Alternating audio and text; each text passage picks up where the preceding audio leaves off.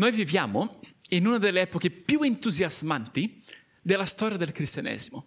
Continua a essere spinto verso i margini della società nei paesi secolarizzati occidentali, ma fiorisce tantissimo in altre parti del mondo. In verità il centro della fede cristiana si è spostato all'Africa, all'America Latina e all'Asia. Per esempio, nel 1900 c'erano 9 milioni di cristiani in Africa, nel 2000 300 milioni, oggi 500 milioni e si stima nel 2050 un miliardo, cioè da 9 milioni a un miliardo in 150 anni. I paesi con le popolazioni più grandi di cristiani evangelici oggi sono gli Stati Uniti, la Nigeria, la Cina e il Brasile. Cioè il presente, il futuro della Chiesa è mondiale, non è occidentale. Il nostro Messia era un ebreo medio orientale, in fin dei conti. E in ogni cultura il cristianesimo non impone, impone delle forme culturali, ma si incarna in quelle culture e le porta alla maturità. L'Apocalisse dice che porteremo la gloria e l'onore delle nazioni nella nuova Gerusalemme. Sarà il giardino dell'Eden come l'inizio, coltivato con il meglio delle culture umane, una città giardino. Un teologo africano ha scritto, leggiamo una frase sua, il cristianesimo ha aiutato gli africani a trasformarsi in africani rinnovati, non europei rifatti.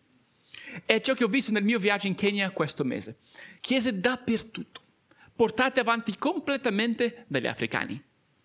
Quando abbiamo partecipato ad un culto a Nairobi, c'era un uomo della corale che era talmente toccato dalla presenza di Dio che piangeva copiosamente e non riusciva neanche a cantare. Era molto bello. La nostra non è una fede etnica, è multiculturale, è globale. Il cristianesimo non distrugge le culture, ma si incarna in esse e le redime. Leggo qui da un'epistola cristiana del secondo secolo, che non si trova nella Bibbia, è del secondo secolo. Dice, i cristiani non si differenziano dagli altri uomini né per territorio, né per il modo di parlare, né per la foggia dei loro vestiti. Infatti non abitano in città particolari, non usano qualche strano linguaggio e non adottano uno speciale modo di vivere. Abitano ognuno nella propria patria, ma come fossero stranieri. Si rispettano e adempiono tutti i doveri dei cittadini e si sobbarcano tutti gli oneri come fossero stranieri. Ogni regione straniera è la loro patria. Eppure ogni patria per essi è terra straniera. Vivono sulla terra, ma hanno la loro cittadinanza in cielo. Nel primo incontro del percorso crescere abbiamo visto che l'invito a diventare cristiano, ecco l'immagine, è un invito ad alzarsi e seguire un Gesù adulto. Non a sedersi e fermarsi come il Gesù bambino. Non è un invito a restare, ma a crescere. La grazia di Cristo ci accoglie così come siamo, ma non ci lascia così come siamo, ci porta alla maturità. In questo secondo incontro parleremo di questa transizione dal punto di vista comunitario e parleremo di quale tipo di chiesa viene formata dai discepoli che seguono Gesù, cioè quali sono le aree di cambiamento, quali passaggi dobbiamo fare per essere una chiesa biblica a Roma. Inizio da un altro contrasto di immagini, ecco qua. È come passare da essere una singola cellula a formare un corpo e abbracciare la vita in comunità è unire i nostri sforzi e dare vita a qualcosa di più grande. Costruire una storia di successo collettivo, non individuale. L'Apostolo Paolo scrive, un brano suo, poiché come il corpo è uno e ha molte membra, benché siano molte, formano un solo corpo, così è anche di Cristo. Infatti noi tutti siamo stati battezzati in un unico spirito per formare un unico corpo giudei e greci, schiavi e liberi, e siamo tutti stati abbeverati di un solo spirito. Gesù non si fa conoscere oggi alle persone attraverso un uomo che lo sostituisce e che ha tutti i doni. Gesù non si fa conoscere nemmeno attraverso lo Spirito Santo vissuto in modo individuale e astratto. Gesù si fa conoscere attraverso il suo corpo, dalla vita della Chiesa. Chi è battezzato nel nome del Padre, del Figlio e dello Spirito Santo forma un unico corpo, che è animato da un unico spirito. Abbiamo diverse uh, età, personalità, nazionalità, ma in Cristo troviamo un'unità che armonizza le nostre diversità e usa i nostri vari contributi per formare qualcosa di vivo, un corpo. Così come il corpo è, for- è portato avanti dai contributi del sangue, del sistema nervoso e di tutti gli altri organi. Il corpo umano è straordinario, è vivo, si muove, interagisce. No? Il corpo di Cristo è magnifico, è vivo, trasforma vite, manifesta Cristo al mondo oggi. Ecco un altro brano che parla di questo, usando l'immagine, un'altra immagine di tante pietre che formano un edificio, così come tante cellule formano un unico corpo. Ok? Leggiamo. L'Apostolo Pietro scrive, sbarazzandovi di ogni cattiveria, di ogni frode, dell'ipocrisia, delle invidie e di ogni maldicenza, come bambini appena nati, desiderate il puro latte spirituale, perché con esso cresciate per la salvezza, se davvero avete gustato che il Signore è buono. Accostandovi a Lui, pietra vivente, rifiutata dagli uomini, ma davanti a Dio scelta e preziosa. Anche voi, come pietre viventi, siete edificati per formare una casa spirituale, un sacerdozio santo, per offrire sacrifici spirituali graditi a Dio per mezzo di Gesù Cristo. Voi siete una stirpe eletta, un sacerdozio regale, una gente santa, un popolo che Dio si è acquistato. Perché? Perché proclamiate le virtù di colui che vi ha chiamate dalle tenebre alla sua luce meravigliosa. Come bambini appena nati, vogliamo il puro latte spirituale. Vogliamo crescere per la salvezza. Perché bramiamo costruire una storia di successo collettivo. Bramiamo essere pietre solide per formare una casa spirituale. No? E chi è la pietra portante su cui è edificata la Chiesa? No? La risposta tradizionale è a Pietro. La Chiesa è definita dalla suggestione apostolica tra i vescovi di Roma e, dal clero che la sostiene come le sue colonne portanti. Quindi è utile identificare chi Pietro riteneva fosse la pietra angolare. Chi sono i mattoni che reggono l'edificio della Chiesa? E chi ne sono i sacerdoti che la portano avanti? No? La risposta è la pietra angolare è Gesù. Eh?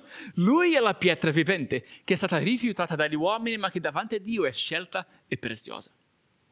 Gesù, eh, scusa, Pietro ebbe certamente un ruolo importante nel giorno della Pentecoste e nel riconoscere che la salvezza di Cristo era anche per i gentili, non solo per i giudei. Mm. Ma quando Pietro affermò, tu sei il, il, Cristo, il figlio del Dio vivente, e Gesù rispose, tu sei Pietro e su questa pietra costruirò la mia chiesa, Gesù parlò sì di un ruolo importante di Pietro, ma più che altro dell'affermazione che aveva appena fatto. Tu sei il Cristo, il figlio del Dio vivente, è la verità portante della fede cristiana. Paolo lo ribadisce nella lettera agli Efesini quando scrive questo. Ecco, leggiamo. Così dunque non siete più né stranieri né ospiti, ma siete concittadini dei santi e membri della famiglia di Dio. Siete stati edificati sul fondamento degli apostoli e dei profeti, essendo Cristo Gesù stesso, la pietra angolare sulla quale, sulla quale l'edificio intero, ben collegato insieme, si va innalzando per essere un tempio santo nel Signore. E Pietro lo ribadisce poi, quando uno zoppo viene guarito, subito dopo la Pentecoste, e le autorità lo arrestano. Gli domandano, in nome di chi avete fatto questo? E poi c'è un bel brano. Leggiamo. Allora Pietro, pieno di Spirito Santo, disse loro, capi del popolo e anziani, se oggi siamo esaminati a proposito di un beneficio fatto a un uomo infermo, per sapere com'è che questo uomo è stato guarito, sia noto a tutti voi e a tutto il popolo di Israele che questo è stato fatto nel nome di Gesù Cristo, il Nazareno, che voi avete crocifisso e che Dio ha risuscitato dai morti. È per la sua virtù che questo uomo compare guarito in presenza vostra. Egli è la pietra che è stata da, voi costruttori rifiutata e è divenuta la pietra angolare. In nessun altro è la salvezza, poiché non vi è sotto il cielo nessun altro nome che sia dato agli uomini per mezzo del quale noi dobbiamo essere salvati. Gesù è la pietra angolare, il cristianesimo è Cristo. Quindi, chi sono le colonne che uh, uh, reggono l'edificio della Chiesa? Il clero? I sacerdoti? Non solo, lo siamo tutti noi. Rileggiamo la parte del brano di Prima Pietro in cui scrive questo. Accostandovi a Lui, pietra vivente, rifiutata dagli uomini ma davanti a Dio, scelta preziosa, anche voi, come pietre viventi, siete edificati per formare una casa spirituale, un sacerdozio santo, per offrire sacrifici spirituali graditi a Dio per mezzo di Gesù Cristo. Noi siamo le pietre viventi. Noi siamo edificati per formare una casa spirituale. Noi siamo il sacerdozio santo. Tu conti. Tu edifichi la Chiesa. Tutti noi componiamo il sacerdozio regale e la gente santa. Tutti noi proclamiamo le virtù di colui che ci ha chiamati dalle tenebre alla sua luce meravigliosa. È una verità che magari conosciamo con la testa, ma che dobbiamo far scendere al cuore. Se non cresciamo spiritualmente nel corso degli anni, i punti in cui il modello biblico di vita cristiana diverge dalla nostra cultura d'origine ci sembreranno stonature, forzature magari, li rifiuteremo anziché accoglierli. Siamo entusiasti degli elementi che combaciano la nostra cultura d'origine ma facciamo fatica con gli elementi sfidanti. In Brasile, per esempio, abbiamo, amiamo incontrare un Gesù alla mano, un simpaticone festoso, a nostra immagine, ma facciamo fatica con la, con la disciplina e con la santità di Dio. In America siamo alla libertà che risulta dal Vangelo di Cristo, no? ma le restrizioni alla nostra libertà che risultano dal nostro impegno gli uni con gli altri come cristiani non sempre sono accettate nello stesso modo. L'esercizio che viene riportato nella guida uh, che si trova su Opera TV e che poi vedremo in settimana, martedì, elenca vari aspetti della vita di Cristo uh, e pone la domanda, quali di questi aspetti, scusa, della vita del corpo di Cristo, e pone la domanda, quali di questi aspetti combaciano la nostra cultura d'origine e ci vengono naturali? E quali di loro non combaciano la nostra cultura d'origine, quindi dobbiamo fare uno sforzo in più per viverli? In alcune culture, per esempio, il perdono è ammirato e vissuto. Bello il perdono. In altre, e altre è una fatica. In alcune culture considerano la Bibbia come il libro sacro, de, sacro di riferimento. In altre culture il Corano o altri libri. In alcune culture i conflitti sono gestiti con ponderatezza e maturità. In altre è qualcosa che dobbiamo imparare a fare come cristiani. No? Ecco un'immagine se vediamo il Gesù biblico attraverso, ecco l'immagine, se vediamo un Gesù biblico attraverso le lenti di Jesus Christ Superstar, per esempio, apprezzeremo il carisma e la gioia di Gesù, ma non accetteremo la chiamata alla sofferenza e a portare le nostre croci. Oppure guardare il modello di Gesù adulto che chiama discepoli adulti e seguirlo, attraverso gli occhiali del Gesù bambino che rimane seduto e non cresce. Ognuno di noi vede la vita del, uh, del corpo di Cristo attraverso delle lenti culturali. Quindi è utile riportare queste lenti all'attenzione. Così permettiamo alla Bibbia di plasmare come viviamo la fede e non la nostra cultura d'origine. Parleremo di questo esercizio nella serata comunitaria di martedì e poi nei gruppi. Intanto vorrei riflettere un po' su cosa succede a Roma per noi. Quali aree vengono naturali a tanti di noi? e quali aree dobbiamo sviluppare. No? Inavvertitamente contempliamo il modello, quello che troviamo nella Bibbia, attraverso delle lenti culturali della nostra storia. Nelle aree in cui il modello di chiesa biblico combacia il modello tradizionale, avviene un click, ci si sente bene. E nelle aree in cui il modello diverge dall'altro, fatichiamo. La chiesa può iniziare a stonare. Per esempio, andare in chiesa la domenica e non in moschea il venerdì o in sinagoga il sabato. Clic, ci siamo. Mm. L'accoglienza e la condivisione. Clic. Credere in Dio Padre, Figlio e Spirito Santo. Clic. Celebrare la cena del Signore con il pane e con il vino. Il modo è un po' diverso, ma clic. Leggere le scritture e non il Corano o un altro libro. Ecco, così. Parlare di amare Dio e di amare il prossimo. Clic. Voler aiutare i bisognosi? Assolutamente, clic. La preghiera? Clic. Ma in altre aree non avviene il clic. E è qui che si trova il margine di, eh, per il dubbio, per il disagio e in alcuni casi il disincanto. Ecco una slide con entrambe queste colonne.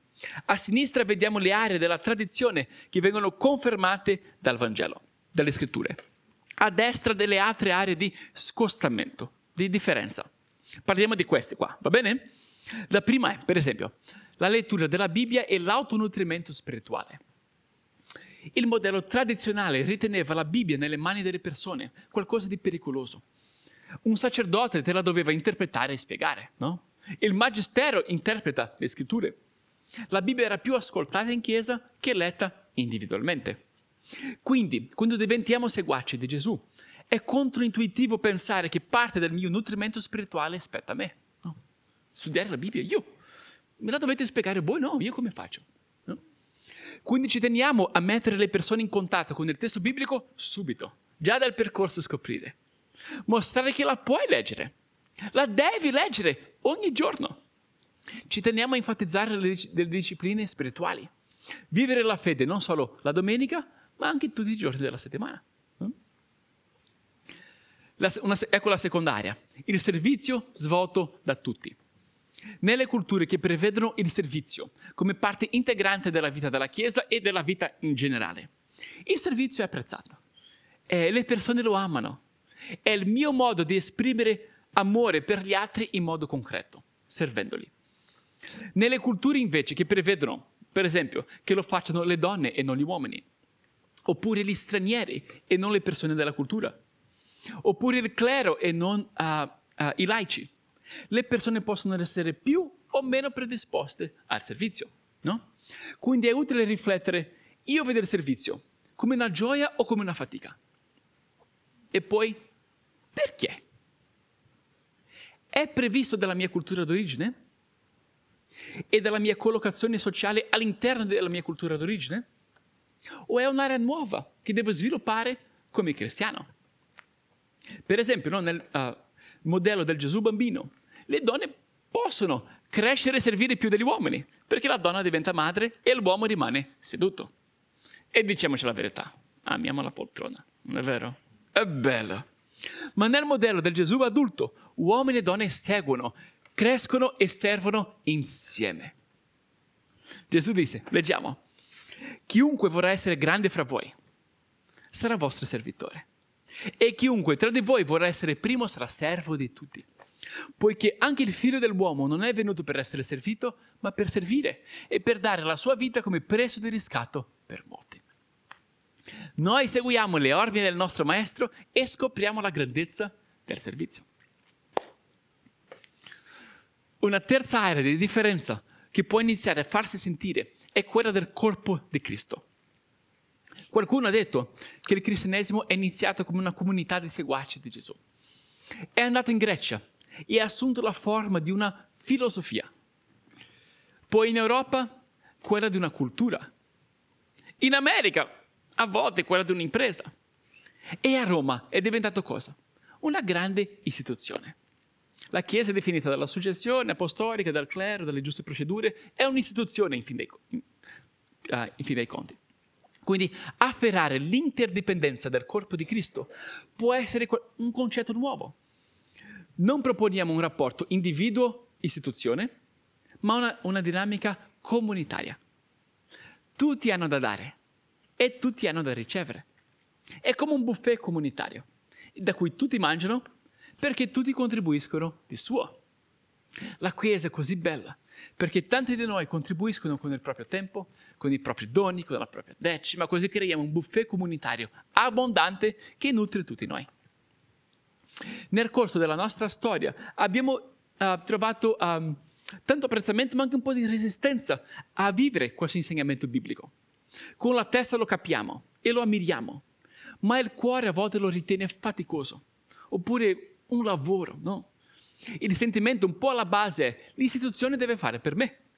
Io sono piccolo, io non ce la faccio, io sono stanco. No? La risposta è non è lavoro, è servizio, che è intrinseco alla vita cristiana. È dove viviamo i nostri doni. È dove ci facciamo usare dallo Spirito di Dio. È dove assaggiamo il sovrannaturale. Serviamo altri così come Gesù non è venuto per essere servito, ma per servire. Serviamo altri così, così come altri servono me e la mia famiglia. Nell'istituzione gli altri fanno e io ricevo.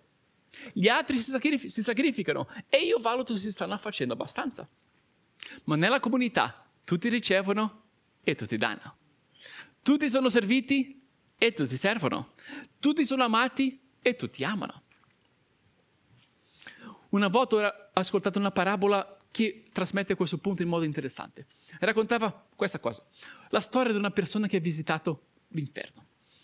Nell'inferno ha trovato una grande pentola piena di cibo, ma le persone intorno alla pentola erano uh, deboli e affamate. Si è fermato per osservare il perché e ha visto che avevano dei cucchiai in mano, ma erano troppo, lung- troppo lunghi per raggiungere la propria bocca, quindi non, quindi non riuscivano a mangiare. Ma poi questa persona è andata in cielo e lì ha visto la stessa scena, la pentola piena, le persone, i lunghi cucchiai, ma lì erano tutti soddisfatti perché prendevano del cibo e lo servivano gli uni agli altri. Ci nutriamo quando nutriamo altri. Riceviamo quando serviamo altri. La felicità è un progetto collettivo. Felice è chi si adopera per la felicità di altri. Quarta area, quindi quella immagine, è sempre collegata a questa, come concepiamo il discepolato, il percorso di crescita come cristiani. L'individualismo moderno, che è nostro, e anche un po' l'immagine del Gesù bambino, ci incoraggiano a pensare a una dinamica individuale, in cui una persona più grande mi cresce, uh, mi trasmette tutto ciò che sa. Ma nel modello del Gesù adulto il discepolato è comunitario, è profondamente personale, sì, ma è comunitario, non individuale.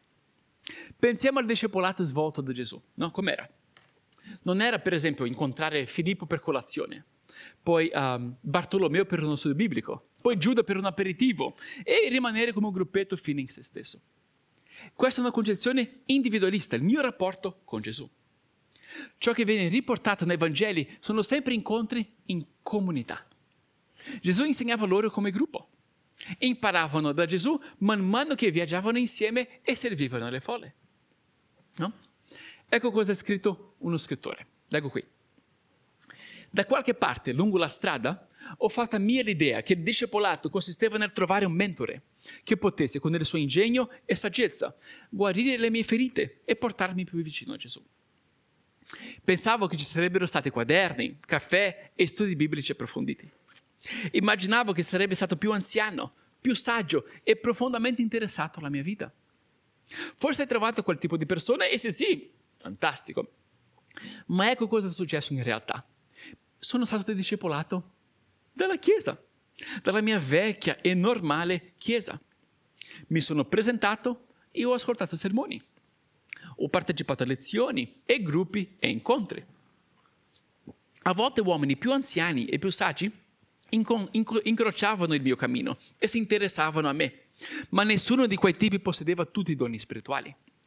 Ho imparato che sono solo uomini se speravo di incontrare un guru spirituale o una guida spirituale, padre e pastore, tutto in uno, posso dire che hanno fallito. Ma come parte del corpo di Cristo hanno fatto il loro lavoro. Erano buoni uomini, ognuno carente in un qualche modo. Individualmente erano meno di, di ciò di cui avevo bisogno. Sì, ma nel loro insieme erano il corpo che mi portava alla maturità. Bello, eh? Gli incontri individuali ci sono, assolutamente, e fanno tanto. Ma il discepolato è anche qualcosa di più ampio, è l'intera vita della Chiesa. È ricevere da vari doni di varie persone, man mano che viviamo la vita del corpo. Una persona non è in grado di trasmettermi l'ampiezza di Cristo. La Chiesa sì. Quando mi aspetto tanto da un'unica persona, non ce la fa, mi delude. Quando mi tuffo nella vita comunitaria della Chiesa, incontro Cristo. Bello? Ok, quinta area di possibile divergenza.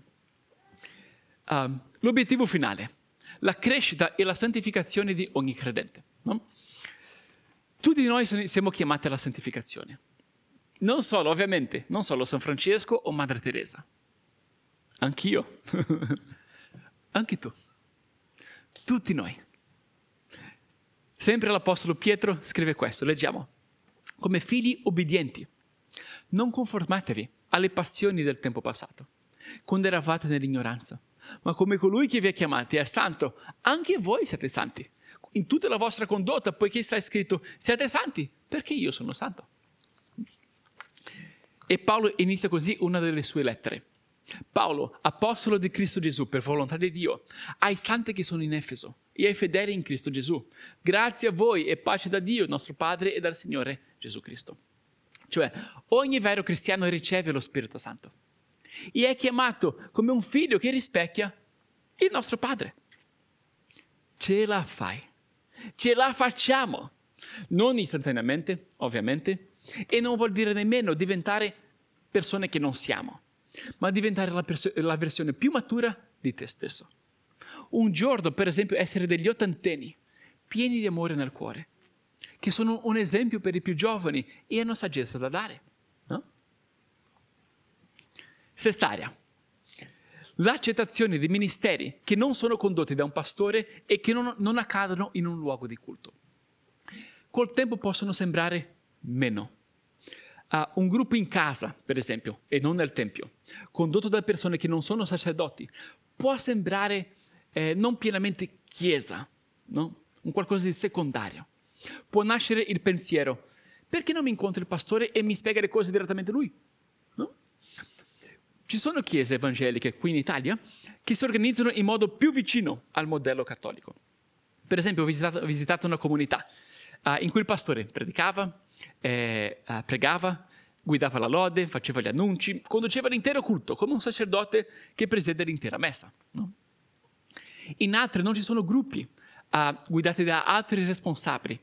Ma, per esempio, la preghiera del martedì e lo studio biblico del giovedì condotti dal, dal pastore nel tempio.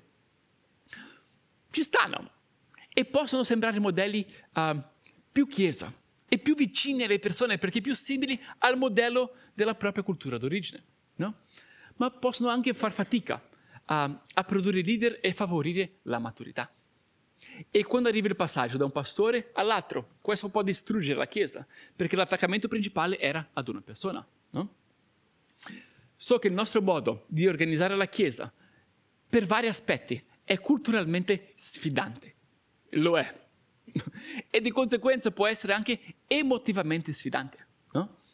Ma il nostro obiettivo è essere biblici, dare spazio ai doni del corpo e favorire la maturità mi è toccato qualche anno fa, quando uh, stavamo per iniziare un nuovo incontro del gruppo Scoprire. E mi ha chiamato a una persona che aveva fatto parte del gruppo precedente, sei mesi prima. Voleva dire che quel giorno avrebbe guidato uno studio biblico uh, per la prima volta nel gruppo in casa che aveva iniziato a frequentare. Io ero fiero di lui per quel passo di crescita. Ero fiero di quel gruppo che dava spazio a nuove persone. Ed ero fiero di noi come Chiesa. È un modello sfidante, ma la Bibbia insegna la crescita, il sacerdozio di ogni credente e la formazione di nuovi discepoli. Okay? Sesta area di divergenza. La missione e il lavoro. Nella visione tradizionale, la missione è il compito del clero e dei missionari. Il lavoro è qualcosa di distinto dalla fede, no? Tante volte è visto come un peso, qualcosa da evitare, forse più una maledizione che una benedizione. Ma Gesù ci manda in missione, ovunque siamo, e manda in missione l'intero corpo di Cristo. Siamo un sacerdozio regale, una gente santa, un popolo che Dio si è acquistato. E perché? Per cosa? Perché proclamiamo le virtù di colui che ci ha chiamati dalle tenebre alla sua luce meravigliosa. Il lavoro non è una maledizione, ha le sue difficoltà, ma è un modo di contribuire alla società, provvedere alla mia famiglia e benedire altre persone con le mie capacità. È un luogo di chiamata e di missione. Okay? E settima area, va bene? Settima area, il denaro e la decima. Continuando il nostro percorso di sfida per tutti noi. Nella tradizione la Chiesa è un'istituzione enorme che ha accumulato tanta ricchezza nel corso della storia, no? venendo dalle indulgenze pratiche, con pratiche bibliche e non bibliche. Quindi possiamo pensare quale differenza può fare la mia offerta? No? Ma la comunità di seguaci di Cristo chiama ogni credente a dare e a ricevere, a essere generoso e a ricevere, perché lo insegna la Bibbia, perché Gesù è stato generoso con noi. Leggo un altro brano. Dice, infatti voi conoscete la grazia del nostro Signore Gesù Cristo, il quale, essendo ricco, si è fatto povero per voi, affinché mediante la sua povertà voi poteste diventare ricchi. Donare la decima è segno di maturità della maturità di un discepolo, che ha afferrato il modello biblico. La misura in cui diamo rispecchia la comprensione che abbiamo del suo regno. Il Dio generoso che ha donato suo figlio per noi ci chiama a sperimentare miracoli attraverso la nostra generosità, anche quando non, abbiamo tanto. Impa- e chi impara a dare quando non ha tanto, non solo diventerà spiritualmente ricco e, e crescerà nella vita, ma saprà dare ancora di più nella sua ricchezza. È un segno di appartenenza. Il regno di Dio ci appartiene e per questo le nostre vite, comprese le nostre finanze, gli appartengono. Ci siamo? Facciamo il punto della situazione. Il punto macro è questo. Tutto questo è sfidante, lo so. Se um, nel corso degli anni non facciamo i passi uno alla volta e non cresciamo spiritualmente, questi punti in cui il modello di vita cristiana diverge dalla nostra cultura d'origine sembreranno tanto, sembreranno forzature, sembreranno, oh, non ce la faccio, no, no, lo rifiuto, anziché accoglierlo. Dobbiamo abbracciare la vita in comunità del corpo di Cristo e essere disposti a crescerlo, a crescere per viverlo appieno. No? Per noi che viviamo a Roma, il passaggio del modello del Gesù bambino al Gesù adulto è difficile, è culturalmente sfidante, può stonare emotivamente, perché è una transizione enorme, no? sia a livello individuale sia a livello comunitario. Vivere un modello dopo che, per, 1200, dopo che per 1500 anni aveva prevalso un altro è tanto, è difficile. Ma non dobbiamo avere paura, perché Gesù è con noi. Perché lo Spirito Santo è qui è dentro di noi. Perché Gesù ha promesso di edificare la sua Chiesa e le porte dell'inferno non prevarranno contro di essa. Facciamo un passo alla volta. L'infanzia spirituale ci sta, la dobbiamo attraversare, è impossibile non attraversarla, dobbiamo nascere di nuovo e accogliere Gesù come bambini, no? E poi, piano piano, facciamo dei passi verso la maturità. Paolo scrisse ai Corinzi, leggiamo. Quando ero bambino, parlavo da bambino, pensavo da bambino, ragionavo da bambino.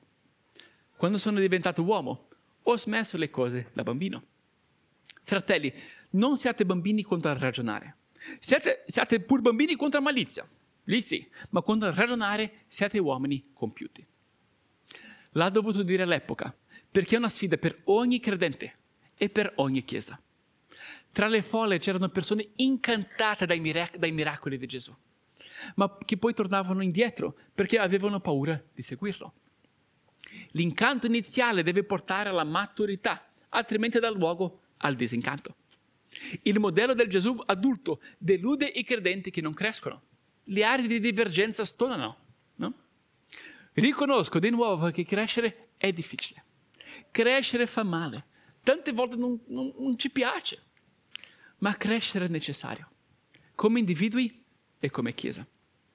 Passare dalla dipendenza all'interdipendenza, dalla fusione e confusione, dove amiamo stare insieme, ma non capiamo bene i confini e non sappiamo dire bene cosa aspetta a, a, a me, cosa aspetta a Dio, cosa aspetta alla mia famiglia, a cosa la Chiesa, alla differenziazione e alla chiarezza dell'adulto, in cui io mi prendo le mie responsabilità, Dio è mio padre, la mia famiglia fa il suo ruolo e la Chiesa fa la Chiesa. Non abbiamo paura. Gesù è la pietra angolare e noi siamo le pietre viventi che sono edificate per formare una casa spirituale che dà gloria a Dio. Ok? Leggiamo un brano finale in cui Paolo parla di questa transizione con delle altre sue parole. Scrive, è lui che ha dato alcuni come apostoli, altri come profeti, altri come evangelisti, altri come pastori e dottori. Perché? Per cosa? Per il perfezionamento dei santi, in vista dell'opera del ministero e dell'edificazione del corpo di Cristo, fino a che tutti giungiamo all'unità della fede e della piena conoscenza del Figlio di Dio, allo stato di uomini fatti, all'altezza della statura perfetta di Cristo, affinché non siamo più come bambini sballottati e portati qua e là ma seguendo la verità nell'amore, cresciamo in ogni cosa verso colui che è il capo, cioè Cristo. Da lui tutto il corpo, ben collegato e ben connesso mediante l'aiuto fornito da tutte le giunture, trae il proprio sviluppo nella misura del vigore di ogni singola parte, per edificare se stesso nell'amore. Perché esistono apostoli, pastori, anziani, responsabili, eccetera? Per il perfezionamento dei santi, in vista dell'opera del ministero e dell'edificazione del corpo di Cristo affinché raggiungiamo lo stato di uomini e donne grandi, all'altezza di Gesù. E non siamo più come bambini portati qua e là. La Chiesa esiste per favorire la crescita delle persone, per prepararle per l'opera del ministero e per contribuire all'edificazione del corpo di Cristo. Ogni persona conta. Il corpo deve essere ben collegato e ben connesso mediante l'aiuto fornito di, da tutte le giunture per edificare se stesso nell'amore. Stiamo costruendo una storia di successo collettivo. Stiamo costruendo una storia più grande del, del mio successo individuale, no? Cosa c'è per me? Non è neanche una storia di successo per le nostre famiglie, no? Ah, è una storia più grande in cui vite sono trasformate, culture sono redente e noi raggiungiamo la maturità in Cristo.